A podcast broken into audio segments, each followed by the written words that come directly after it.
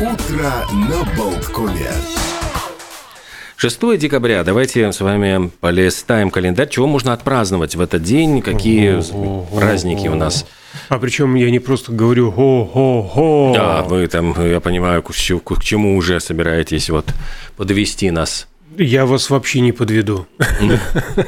А, Честная пионерская. Сегодня день рождения Санта-Клауса. Хо-хо-хо. Вот почему. А, неоднозначный персонаж в мировой истории, а потому что запутана история его и происхождения, и проживания, и смысл праздника каждая Каждый народ, в общем-то, переделал на свой лад, но по главной версии Санта-Клаус родом из Испании, при том, что сам праздник голландский Синтеркласс, его так называли в Голландии. В 17 веке он приплыл к берегам Нидерландов зимой, его уважали и считали покровителем мореходов. После того, как мореходы из Голландии отправились покорять Америку, имя святого Николая трансформировалось в Санта-Клауса. Откуда точно плывет Санта, по легенде неизвестно, но приплывает в деревню Амоникедам, которая больше ничем в мировой истории не отметилась. Встречают его праздничным салютом, звоном колоколов.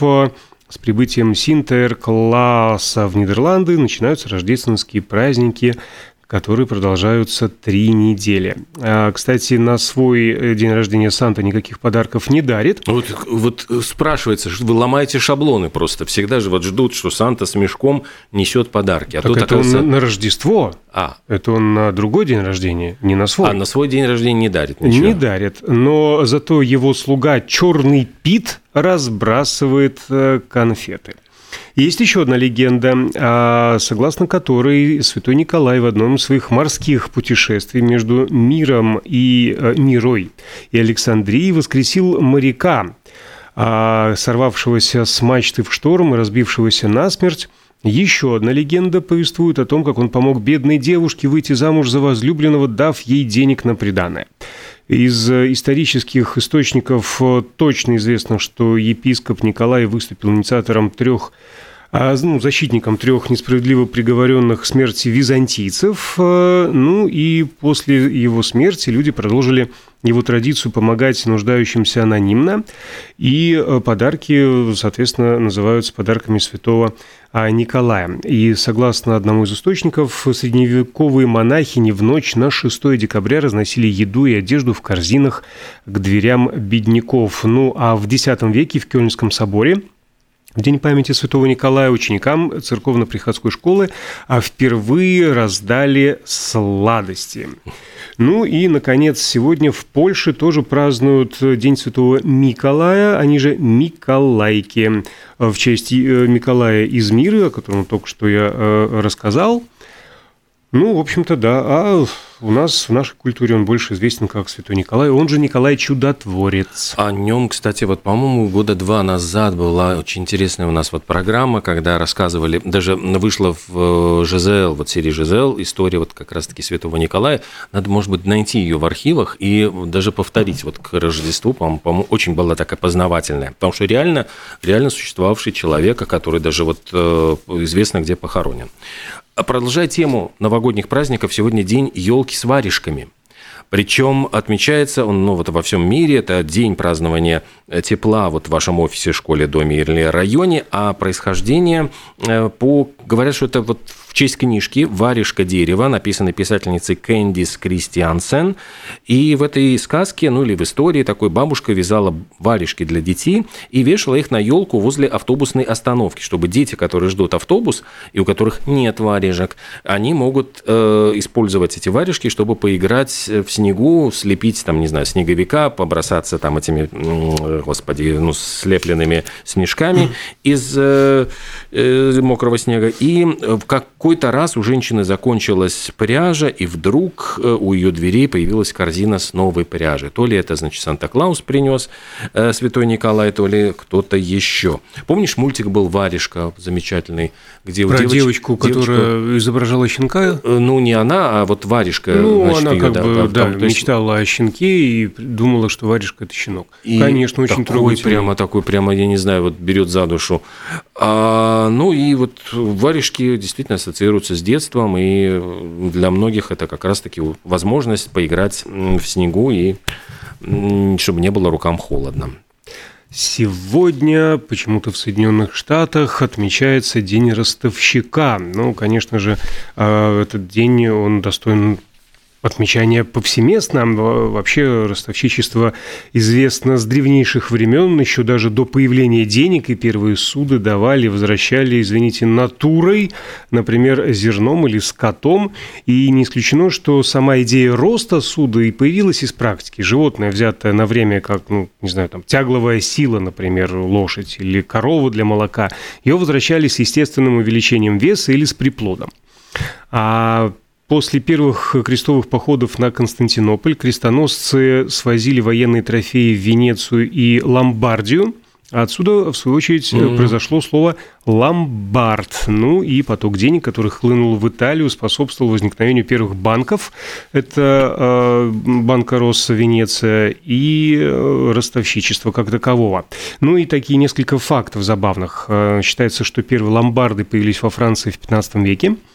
Их основали выходцы из Ломбардии, но есть и более древние свидетельства существования подобных кредитных организаций, дошедшие из Китая, и там люди а, брали э, и отдавали займы более трех тысячелетий назад. У ломбардов есть свой покровитель, святой французский монах Бернардин Фельтерский.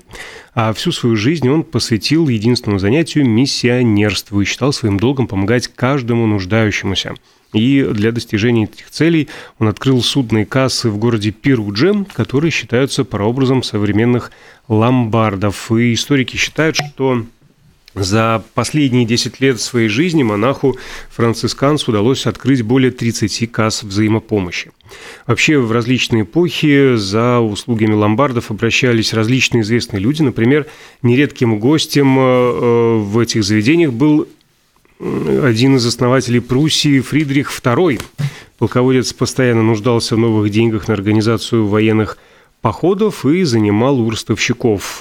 Королева Кастилия однажды обратилась в Ломбард, чтобы организовать, снарядить знаменитую экспедицию Христофора Колумба, и тогда монарх, чтобы получить деньги, оставила в залог корону, инкрустированную бриллиантами. Ну и, наконец, в 19-м... Ты, ты представляешь, вот э, королева в Ломбарде да. корону, там оценщик там, да, что-то тут погнутое. Меня... Да, ну больше, больше там вот пяти тысяч дать. Да вы что, это ж там фамильная драгоценность. Ну, ну, ну ладно, еще накину немножко, но вот такого рода. На рынке угу. не очень пользуются популярностью ваш угу. товар, знаете, короны да. как-то в этом сезоне не идут. А в XIX веке вот э, великий уравнитель демократия, а, значит, популярность ломбардов добралась до европейских рабочих, и особым спросом пользовались так называемые обувные ломбарды. Mm. В них принимали, да, обувку. Рабочие сдавали свои парадные ботинки в воскресенье, получали за них деньги, а выкупали только в пятницу на следующей неделе и традиционно шли на танцульки, после которых опять ботинки а, сдавали. А, а на работу босиком, что ли? Нет, нет, они сдавали вторую пару, именно а, выходные. Выходные. Да, чтобы на неделю было что ага. там, на, на, на что есть, там заработали денег, выкупили ботинки, снова пошли потанцевали, потом опять сдали и так далее. ботинок. Ну и, наконец, э, немного статистики. 80% залогов в ломбардах, а это свидетельство по всему миру, это золото, чаще всего кольца, браслеты, цепочки и 85 клиентов, э, процентов, 85 процентов покупают свои заложенные вещи. А ты знаешь, кстати, где-то вот я видел факт, ну, сейчас я затерял, что э, закладывались музыкальные инструменты очень часто. То есть они считались ну, ценными, и многие значит, музыкальные инструменты, которые не выкупались, а ломбарды их э, дарили школам, вот, где можно было обучать детей музыке. В общем, какая-то такая хитрая история. Ну, и, и, хорошо вспоминается незабвенной памяти э, фильм «В джазе только девушки», где, собственно, оба главных героя, э, с чего они вообще оказались, с чего завязка-то сюжета? Они пошли в гараж, где стали свидетелями стрел, ну, стрелки, а чего они туда пошли, чтобы взять машину на прокат, съездить на танцы в город Урбина, а, чтобы заработать денег и выкупить из ломбарда хотя бы одно пальто на двоих. А, да, тоже. Не Урбина, Урбана. Это, а... Я, кстати, извините, был в этом городе. Урбана, да, это такой конгломерат Урбана Шампейн. Подожди, ну это итальянский. Нет, нет, нет, это под Чикаго, примерно 200 километров. Э, это кампус университета штата Иллинойс. Урбана Шампейн, это два городишки, соединенных вместе. Но это тот самый. Во.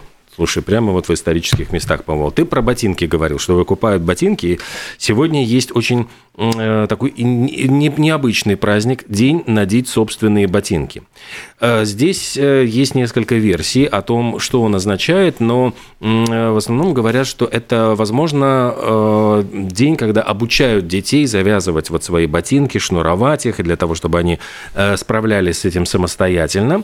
Но в то же время э, можно и воспринимать его его достаточно вот просто как день прославления обуви, э, поскольку, э, если заглянуть вглубь веков, первую обувь, говорят, что носили наши предки около 40 тысяч лет назад – в эпоху среднего палеолита стали обматывать кожей э, ну вот стопы ног для того, чтобы не было так больно ходить по камням и по всяким острым э, каким-то вещам. Но первая сохранившаяся пара обуви в мире была обнаружена где? В Риге. В Армении практически, ну, в Армане, армяне, ну, вот mm. производство. Пять тысяч лет этим вот были сандаличком, и э, говорят, что только вот в 19 веке стали делать обувь специально для левой и правой ноги, до этого как-то вот э, делали... И, раз, и разнашивали. И очень просто разнашивали. валенки до сих пор ну, так да. валяют.